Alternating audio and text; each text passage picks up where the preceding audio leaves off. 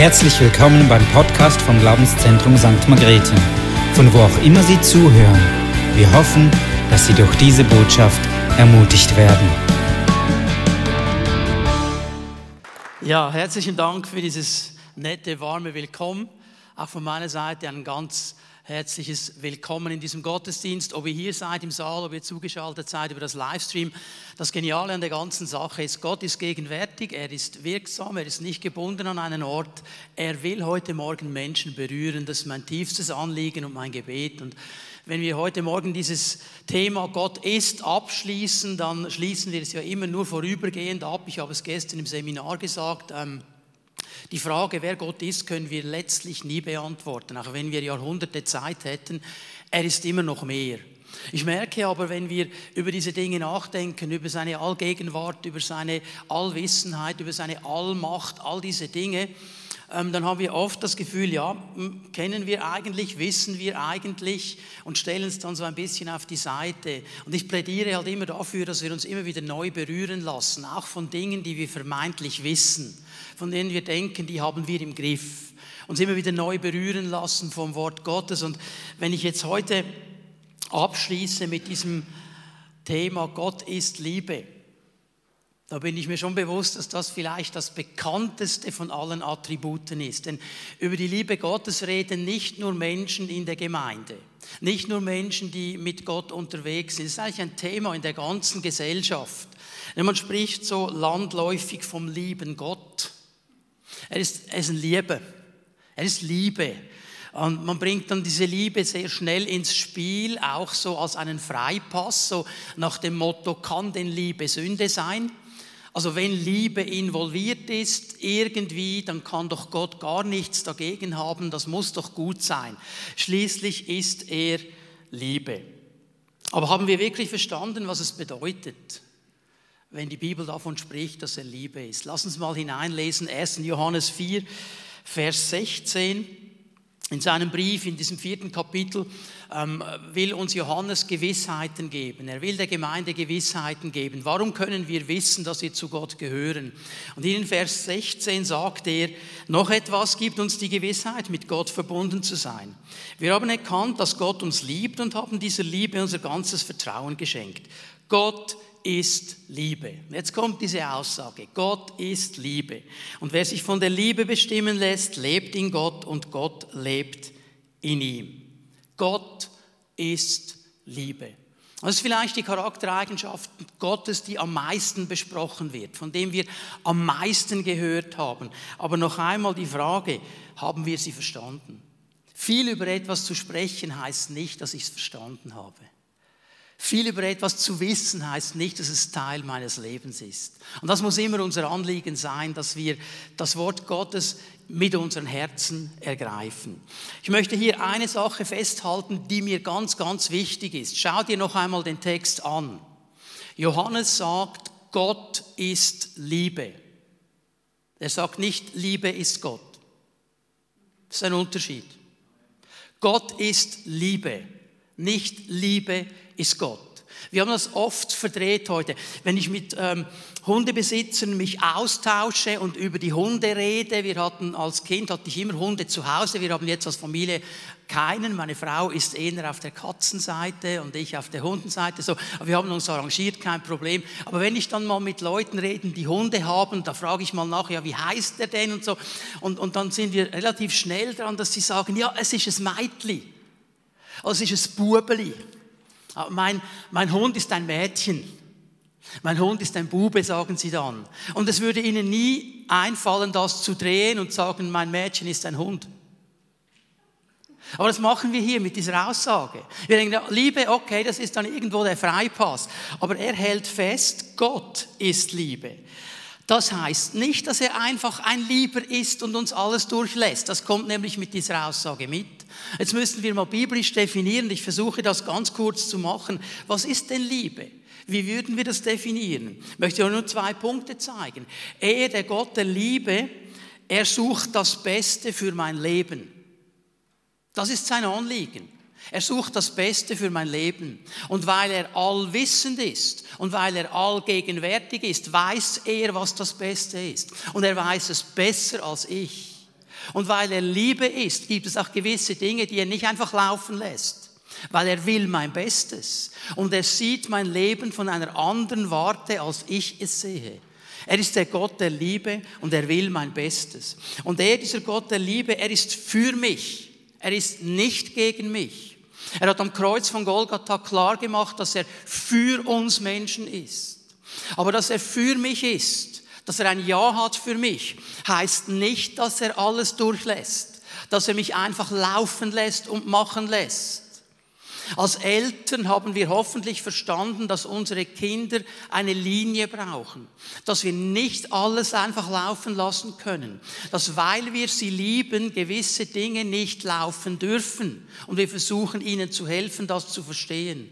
Das ist dieser Gott der Liebe. Also nicht einfach irgendwie so ein alter Vater auf einem Thron, irgendwo weit, weit weg mit einem langen Bart. Der ist einfach lieb. Er ist einfach lieb, weil er versteht uns ja schon. Es ist interessant, in unserer Gesellschaft gibt es eigentlich wenige Menschen, die ganz explizit gegen Gott sind. Also die, die ganz dagegen sind, total dagegen, das sind wenige. Die meisten wollen nichts mit ihm zu tun haben unbedingt, die lassen ihn einen lieben Gott sein. Aber so ganz massiv dagegen sind wenige.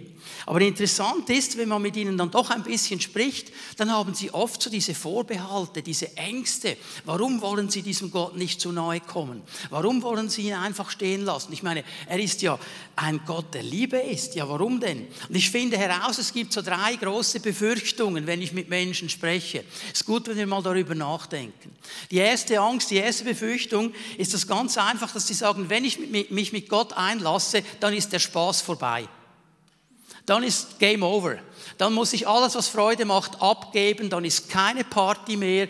Er ist irgendwo eine Spaßbremse. Er hat irgendwie gar keinen Sinn für Dinge, die Spaß machen. Und dann verbietet er mir alles Party vorbei. Also Gott, von dem wir wissen, wenn wir das Wort Gottes lesen, er ist die Quelle aller Freude. Er ist die Quelle aller Erfüllung. Von ihm kommt das alles. Er wird als Spaßbremse wahrgenommen. Und ich habe manchmal den Eindruck, das hat mit dem Bodenpersonal zu tun. Mit uns, mit dir und mir. Weil wir manchmal so aussehen, als wäre Gott nachzufolgen wirklich das Schlimmste, was es gibt. Also Zähne zusammenbeißen, Muskeln zusammenreißen, alles zusammenklappen, was es geht, in die Zitrone beißen und vorwärts. So, Unsere Gesellschaft ist aber eine absolute Spaßgesellschaft. Party ist angesagt. Man will feiern, als ob es kein Morgen gäbe. Und irgendwie scheint das nicht zusammenzugehen. Aber weißt du, was ich auch herausfinde? Dieser Fokus auf Freude, auf Erleben, auf Party ist letztlich ein Riesenstress. Weil du musst dauernd noch einen besseren Kick finden, dauernd noch etwas mehr. Ich bin so hoch erstaunt, wenn ich mit, mit jungen Leuten auch in der Gemeinde rede, frage ich so nach, ja, was machst du am Wochenende? Ja, ich weiß es noch nicht. Ja, also jetzt ist Freitag und du weißt es noch nicht. Ja, vielleicht mache ich das, aber vielleicht mache ich auch noch was anderes. Aber es könnte sein, dass noch was Besseres kommt. Und ich stelle fest, die warten bis in den letzten Moment, weil die Party, die sie jetzt mal ins Visier gefasst haben, da könnte vielleicht in fünf Minuten noch eine bessere Möglichkeit kommen. Und es wird zu einem Riesenstress, einfach weil wir dauernd das Gefühl haben, wir müssen uns noch mit irgendetwas zudröhnen. Und es gibt noch irgendetwas. Und die Medien erklären uns ja ganz genau, was Spaß macht und was wir noch brauchen. Und wir lassen uns davon beeinflussen. Das Leben, das wirklich erfüllt ist, so sagt uns die Gesellschaft, ist das Leben der Party. Und wenn ich mal einen Tag keinen Kick habe, dann ist es ein schlechter Tag. Und wir versuchen das irgendwie nachzujagen und zu bekommen. Und wir merken nicht, dass es eine Lüge ist, die uns in eine Unfreiheit hineinführt. Weil es immer noch mehr braucht und noch mehr braucht. Und es kommt in einen Kreislauf und wir sind nicht mehr frei. Ich lebe heute, was morgen kommt, das werden wir dann sehen. Das ist ein bisschen die ganze Sache. Ich lese euch mal einen Text, 1 Timotheus 6, Vers 17, der zweite Teil des Verses. Denn Gott gibt uns alles, was wir brauchen, in reichem Maße. Und er möchte, dass wir Freude daran haben. Gott ist nicht gegen Freude, er ist nicht dagegen. Und wir als Gemeinde, wir sollten das neu erkennen. Ein Gottesdienst ist eine Sache, die Spaß machen kann. Wir dürfen lachen vor ihm, wir dürfen uns freuen, wir dürfen einander zurufen und Halleluja rufen und den Herrn preisen. Das sollte Gemeinde ausmachen. Das ist die Gemeinde des lebendigen Gottes und er ist der Gott der Freude. So hier gibt es sicher Nachholbedarf. Das Zweite, was ich merke, neben dieser Angst, dass aller Spaß dann vorbei ist, dann haben die Leute das Gefühl, okay, wenn ich jetzt mit Gott unterwegs bin, dann werde ich zu einem Fanatiker dann werde ich so zu einem Extremen. Das sind da die Leute, die mit Gott leben, das sind so ein bisschen die Extremen. Die passen gar nicht hinein in unsere Gesellschaft, sind so die negativen Bilder. Habt ihr auch herausgefunden, dass die Welt um uns herum ganz genau weiß, wie Christen sind? Und auch hier mal die Frage, eine Anfrage an uns. Ja, warum kommen die auf dieses Bild? Haben wir dem vielleicht auch ein bisschen Vorschub geleistet? aus falschen Überlegungen und Überzeugungen. Äh, wie werden wir wahrgenommen? Ich glaube, es ist ein Stück Wahrheit da drin. Und ich weiß, ihr in der Ostschweiz, ihr habt diese Stereotypen ja nicht. Ich werde euch mal vier zeigen, die wahrgenommen werden von der Welt. Ich, ihr habt sie nicht. Aber einfach damit ihr mal wisst, das kann es geben. Es gibt so einen Stereotyp, ich nenne ihn mal Peter Pharisäer. Peter Pharisäer, er kommt jeden Sonntag in den Gottesdienst, er ist in jeder Kleingruppe und er ist sehr eng und sehr gesetzlich weil er liest das Wort Gottes ganz genau und er sieht, für alles gibt es eine Vorgabe.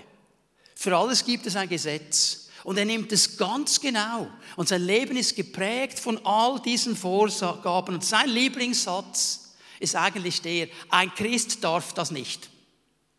Ein Christ darf das nicht. Sehr einladend, oder? Ein zweiter Stereotype, Susi selbstgerecht. Auch Susi Selbstgerecht ist immer dabei. Und Susi Selbstgerecht, sie fließt in den Gottesdienst. Du hast immer das Gefühl, sie ist so ein Meter ab Boden und sie ist so heilig und sie ist so durchgeheiligt und sie ist schon seit Kindsbeinen mit dem Herrn unterwegs und ihr Leben ist so ausgerichtet auf den Herrn und ähm, weil sie so heilig ist, kann sie auch die anderen richten. Und sie kann ihnen sagen, was nicht gut ist. Und ihr Lieblingssatz, den sie nur ganz leise ihrem Herrn zuflüstert. Danke, Herr, dass ich nicht so bin wie die anderen. Es gibt einen dritten, den Benedikt Bibelschwinger. Das ist dieser übereifrige Kreuzritter. Wenn er in einen christlichen Buchladen geht und eine Bibel kauft, dann geht es ihm nicht um die Übersetzung, er will einfach das größte Exemplar, das es gibt dass er sich nämlich unter den Arm klemmen kann und alle sehen, er ist mit der Bibel unterwegs. Und Benedikt Bibelschwinger, der bekehrt alles, was sich bewegt.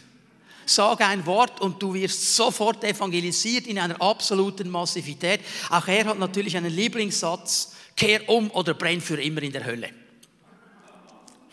So, noch eine vierte. Da haben wir die Stereotypen durch. Die Henriette, Halleluja. Also die Henriette, die spricht nur eine Sprache, das ist die Sprache Kanans. Die verstehen aber nur die, die schon 20 Jahre in der Gemeinde sind. Aber diese Sprache, die kann sie sehr gut und für sie ist es ganz einfach in diesem Leben. Alles, was geschieht, ist entweder ein Wunder von Gott oder ein Werk der Dämonen. Etwas zwischendurch gibt es nicht. Und Henriette, bei ihr ist es noch schwierig, die hat verschiedene Lieblingssätze. Glaube nur. Glaube nur. Sei gesegnet. Preis dem Herrn. Halleluja. Das sind so ihre Sätze, die kommen wie aus der Kanone. Und wir sehen hier diese Stereotypen und ich stelle eines fest, und jetzt schauen wir mal Johannes 10, 10 an. Gehe davon aus, ihr kennt diesen Satz. Ein wichtiges Wort von Jesus. Ich möchte euch aber den Zusammenhang zeigen. Jesus hat hier eine Diskussion mit den Pharisäern die Religion gebracht haben, die die Menschen unter Druck gesetzt haben mit ihren Gesetzen und die gesagt haben, so und so und so. Und Jesus geht eigentlich gegen diese Religion vor, wenn er sagt, ich aber bin gekommen, um ihnen Leben zu bringen. Leben, nicht Religion. Leben, nicht Religion. In mir ist das Leben, es ist ein Leben in ganzer Fülle. Das ist das, was Jesus gebracht hat. Und das dürfen wir uns neu auf die Fahne schreiben. Es geht zuerst um dieses Leben. Er ist ein Gott des Lebens. Und was diese Gesellschaft und diese Welt und diese Schweiz braucht, ist dieses Leben von Gott, das den Unterschied macht und wirklich erfüllt. Und das Dritte, was die Leute Angst haben, eben, dass sie ihre Freiheit verlieren. Ganz einfach darum, weil unsere Gesellschaft Freiheit definiert als Leben ohne Einschränkung.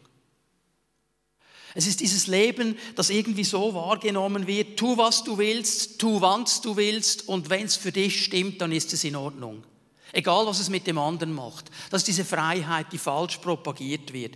Du kannst machen, was du willst. Und diese Freiheit wird betont in allen Bereichen des Lebens, aber die Konsequenz wird ausgeblendet. Wir reden von einer Sexualität, die ohne, ohne jede Grenze ist. Mit wem du willst, wann du willst, so viel du willst, kein Problem. Niemand spricht über die Konsequenzen dieser falsch ausgelebten Sexualität. Und übrigens, dass wir uns richtig verstehen, Gott ist überhaupt nicht gegen Sex. Gott ist keine Spaßbewegung, er hat es erfunden. Er hat es erfunden. Und weil er es erfunden hat, weiß er, wie man es benutzt, nämlich in einem Rahmen drin, der gesetzt ist von Gott. Und dann ist es das Schönste und das Genialste, was es gibt. Wenn wir es aus dem Rahmen herausnehmen, kann es verletzend werden. Und unsere Gesellschaft, die Seelsorge, die Psychoanalytiker, sie haben zu tun mit Menschen, die kaputt gemacht sind mit dieser freien Sexualität, wo da alles gelaufen ist, die Verletzungen, die da gekommen sind, ungewollte Schwangerschaften, Abtreibungen, all diese Dinge. Von diesen Konsequenzen Grenzen spricht niemand. Von dieser Freiheit, alles zu haben, alles zu nehmen, alles zu genießen, wie du willst. Mach einfach, probier alles, keine Einschränkungen. Führt zu Sucht in allen Formen, führt zu unfreien Menschen. Du, die haben das Gefühl, sie sind frei, dabei sind sie gebunden an irgendeine Substanz, an irgendein Ding. Und wir hätten die Antwort. Wir müssen sie der Welt bringen. Wir müssen ihnen helfen zu verstehen. Kennt jemand von euch Queen? Diese alte Rockgruppe. Keine, ja, nicht so fromm jetzt. Freddie Mercury, er hat einmal gesungen, I want it all and I want it now. Ich will alles und ich will es jetzt. Und das ist das Motto dieser Gesellschaft, in die uns Gott hineingesetzt hat. Ich will es jetzt, ich will es alles. Wenn ich was will, dann kaufe ich es mir, ich zahle es dann in Monatsraten zurück. Habe ja eine Kreditkarte. So nach dem Motto, genieße es jetzt, zahle später, aber zahlen musst du. Und so viele Leute sind gebunden in einer falschen Freiheit. Und wir dürfen neu lernen, dass wir in Gott echt frei werden können. Noch einmal Jesus, Johannes 8, Vers 36. Nur wenn der Sohn euch frei macht, seid ihr wirklich und echt frei. Aber nur dann, wenn wir mit ihm unterwegs sind. Wenn wir ihm nachfolgen, sind wir echt frei. Und in ihm ist diese Freiheit, die die Menschen suchen. Die gibt es nur bei Jesus. Und weißt du, wir denken jetzt, ja, wie können wir diesen Menschen helfen? Und jetzt sind wir zurück bei der Liebe. Geh nochmal mit mir zurück ins 1. Johannes Kapitel 4. Weil hier spricht er davon, wie wir diese Angst überwinden können. Wo die Liebe regiert, hat die Angst keinen Platz. Gottes vollkommene Liebe vertreibt jede Angst. Angst hat, nämlich dann, hat man nämlich dann, wenn man mit einer Strafe rechnen muss. Wer sich also noch vor dem Gericht fürchtet, bei dem ist die Liebe noch nicht zum vollen Durchbruch gekommen. Die vollkommene Liebe treibt die Angst aus. Wenn wir in einer Beziehung stehen mit dem Gott der Liebe und er in unserem Leben wirksam wird, wenn wir ihm nachfolgen, wenn er Raum bekommt, wenn seine echte Liebe, die biblische Liebe in uns Raum hat, wird die Angst vertrieben werden. Sie wird keinen Platz mehr haben. Und darum müssen wir den Menschen helfen, diese Liebe Gottes echt zu verstehen. Nicht eine Kopie davon, nicht das, was sie vielleicht gerne hätten, sondern das Echte, das, was Gott uns gibt. Und wenn wir erkennen, wie sehr Gott uns liebt, dann werden wir ihm Raum machen, dann werden wir ihm diesen Platz geben. Dann werden wir keine Angst haben, Fanatiker zu werden. Dann werden wir keine Angst haben, unfrei zu werden. Dann werden wir keine Angst haben, dass alles, was Spaß macht in meinem Leben, keinen Platz mehr hat. Weil wir verstehen, er ist kein Spielverderber, er ist keine Spaßbremse, er ist kein Tyrann, er ist der Gott, der Liebe ist. Und je klarer wir die Liebe Gottes erkennen, und je klarer wir sie verstehen, desto erfüllter wird unser Leben sein. Und wir werden in einer Ruhe, in einem Frieden sein. Jetzt lass uns mal Epheser 3, Vers 18 aufschlagen. Interessante Aussage von Paulus.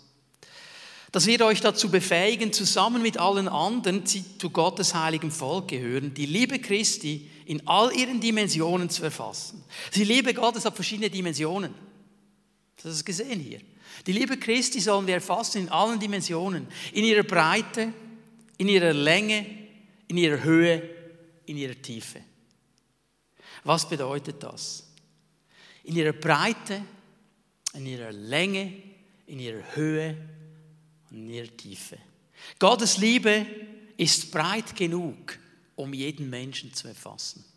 Sie ist so breit und sie ist so umfassend, dass niemand ausgeschlossen ist. Schau mal, Gottes Liebe ist universell. Sie liest jeden Menschen mit ein. Ist uns bewusst, dass Jesus uns liebt? Das hoffe ich doch. Aber ist uns auch bewusst, dass er unsere Feinde liebt? Er liebt jeden Menschen.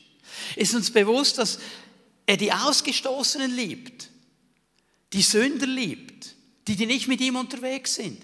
Das war einer der großen Konflikte in seinem Leben, die er mit den Pharisäern hatte. Sie ihm gesagt haben, es ist ein Fresser und ein Weinsäufer, der Party macht mit den Prostituierten und mit den Zöllnern und mit den Sündern, mit denen ist er zusammen.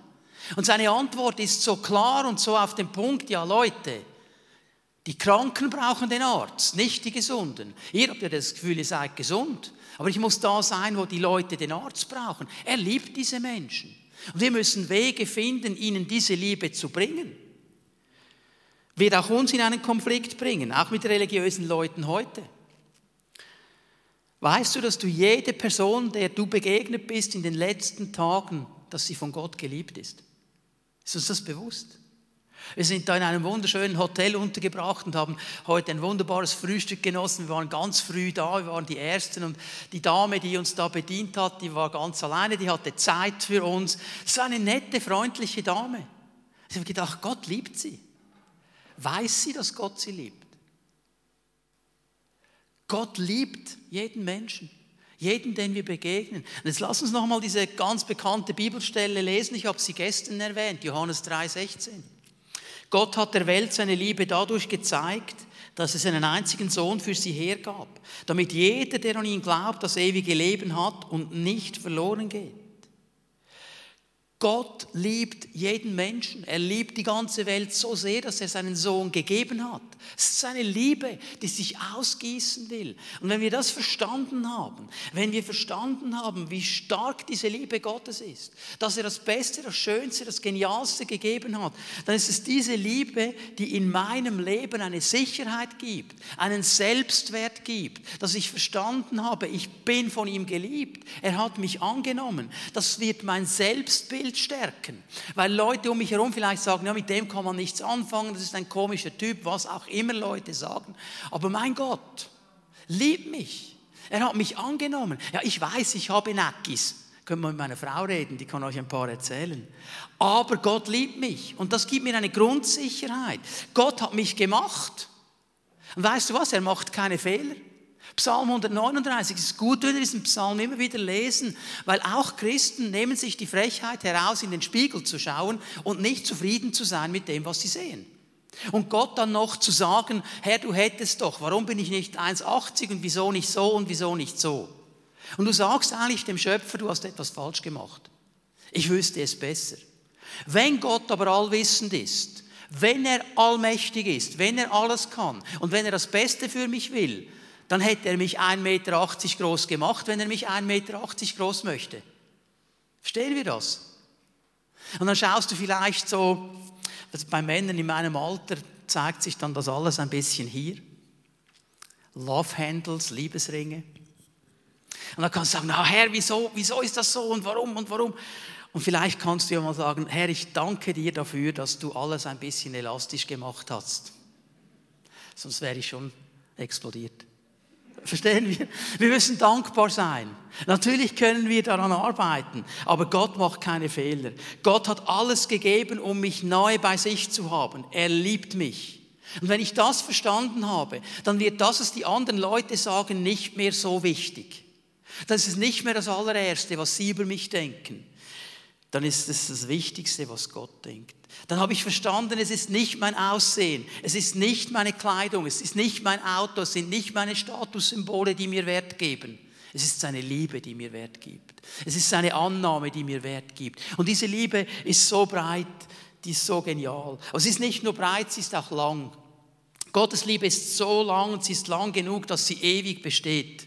Sie wird nie aufhören. Schau mal, menschliche Liebe ist etwas ganz anderes. Menschliche Liebe kann verblassen, sie kann abnehmen, sie kann verpuffen. Sie kann irgendwie nicht mehr da sein und dann führt das zu Beziehungsproblemen. Auch weil man dann vielleicht die falsche Idee hat von einer Hollywood-Liebe, da immer alles wunderbar und rosarot und Geigen in der Luft und die Vögel zwitschern und es muss 24 Stunden am Tag so sein. Und dann irgendwie denkt man, jetzt ist das Gefühl nicht mehr da. Wahrscheinlich brauche ich eine andere Frau, einen anderen Mann, was auch immer. Menschliche Liebe, die hat ein Verfallsdatum. Gottes Liebe hört nie auf. Sie hört nie auf. Sie hört nie auf. Sie ist ewig. Jeremia, er sagt in Jeremia 31,3, aus der Ferne ist mir der Herr erschienen. Mit unendlicher Liebe habe ich dich geliebt. Darum habe ich dich zu mir gezogen aus Güte. Es ist eine unendliche Liebe. Die hört nie auf. Und du kannst auch nichts dagegen machen. Er liebt dich immer. Ich sage es noch einmal. Er ist nicht immer mit allem einverstanden, was wir machen. Aber wenn wir vielleicht erlebt haben in unseren Beziehungen hier, die wir leben mit Menschen, dass sie uns die Liebe entziehen, wenn wir uns nicht so verhalten, wie wir uns verhalten sollten, ist es bei Gott nicht so. Er liebt uns. Auch dann, wenn wir uns nicht gerade liebenswürdig benommen haben. Es ist wichtig, dass wir das verstehen. Psalm 89, Vers 2. Ewig will ich die Gnade besingen, die der Herr erwiesen hat. Auch den künftigen Generationen will ich verkünden, wie treu er ist. Er ist treu. Diese Chesed, diese Bundestreue, wo er gesagt hat, ich liebe dich und ich liebe dich so sehr, dass ich einen Bund mit dir mache, die wird nie aufhören.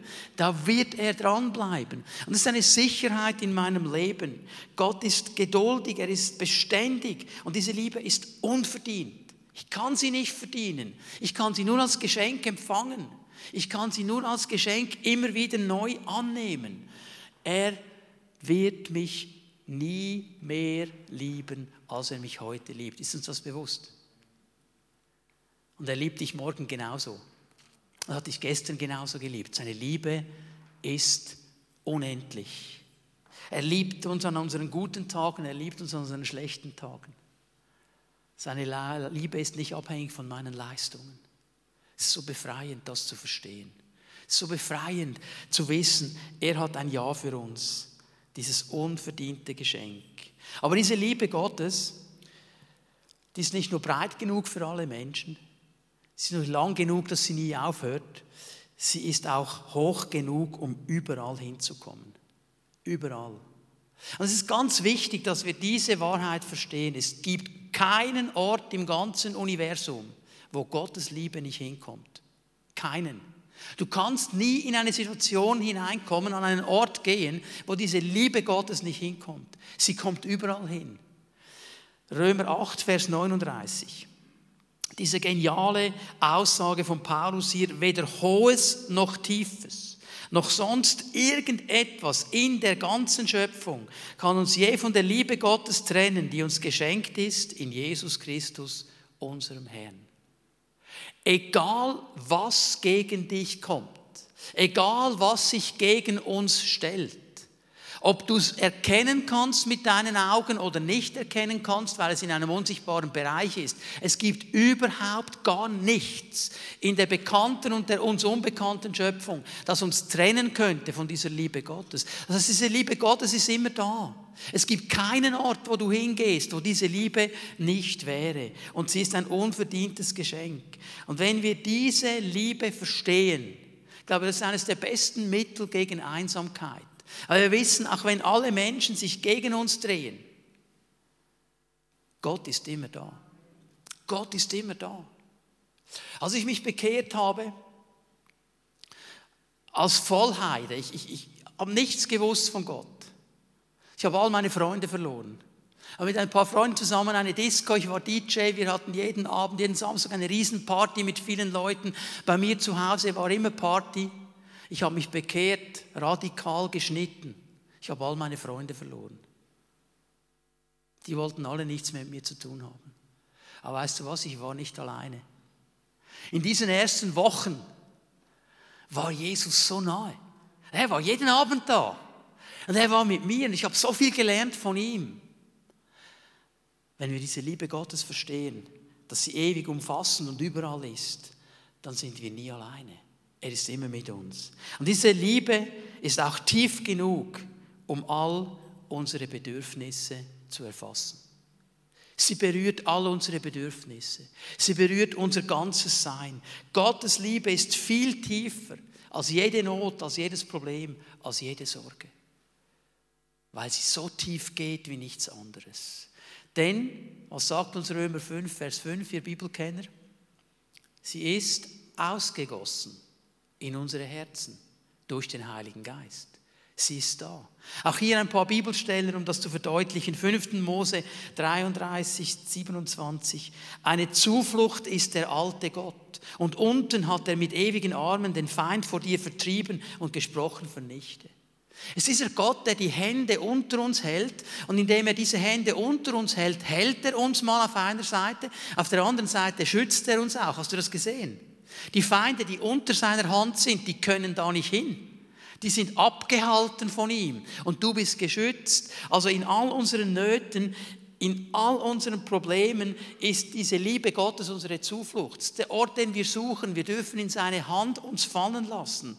Er ist in der Lage, all diese Nöte zu erfassen. Und diese Liebe macht den Unterschied. Diese Liebe macht den Unterschied in unserem Leben.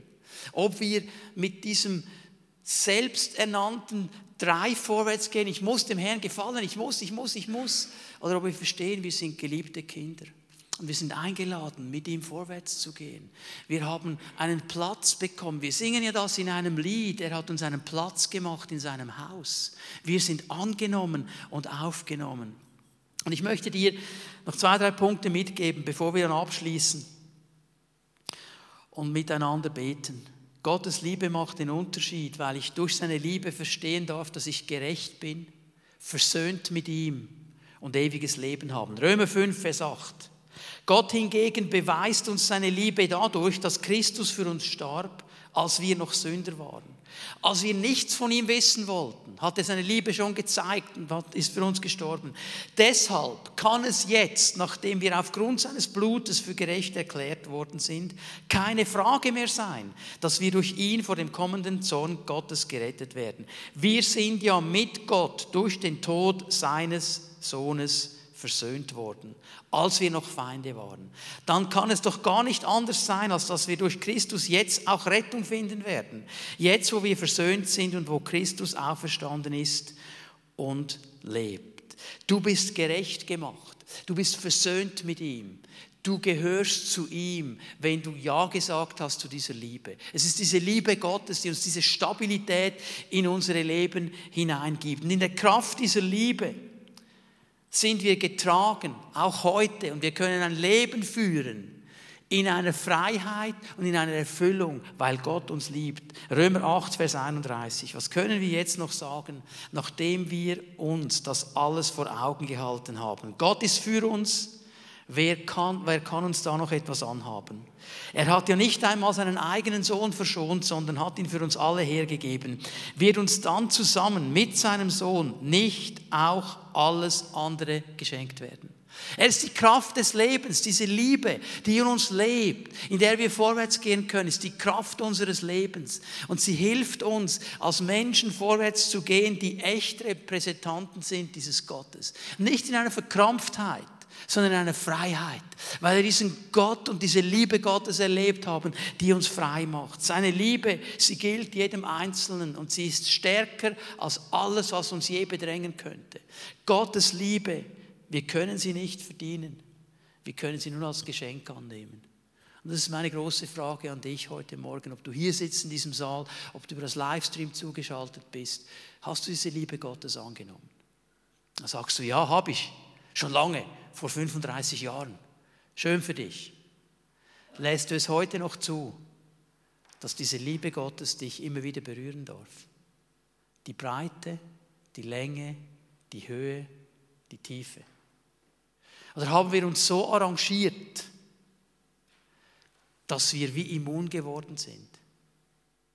Gott ist hier heute Morgen und er möchte uns begegnen in seiner Liebe. Er steht vor uns und er sagt, hey mein Kind, ich möchte meine liebende Hand auf dich legen. Wo immer du diese Berührung brauchst heute Morgen, wo immer du diese Freisetzung brauchst heute Morgen, ich möchte sie dir schenken, weil ich bin Liebe. Und ich möchte diese Liebe in dein Leben hineinlegen. Und ich wünsche mir eine Gemeinde, Männer und Frauen, die angetrieben sind von dieser Liebe Gottes und diese Liebe Gottes in die Welt hineinbringen, zu den Menschen, die genau diese Liebe Gottes suchen. Sie wissen es nicht. Es ist genau das, was sie suchen. Und wer bringt es ihnen, wenn nicht wir? Weil wir verstanden haben, dass Gott Liebe ist. Also ich lade euch ein, dass wir aufstehen miteinander. Darf ich die Lobpreiser bitten, nach vorne zu kommen? Lass uns einen Moment in die Gegenwart Gottes gehen. Möchte ich auch heute Morgen fragen, was hat der Heilige Geist in dein Leben hineingesprochen? Wo hat er dich angesprochen? Was hat er dir aufgezeigt über diese Liebe Gottes in deinem Leben? Was gibst du ihm für eine Antwort? Lass uns einen Moment einfach still sein vor ihm.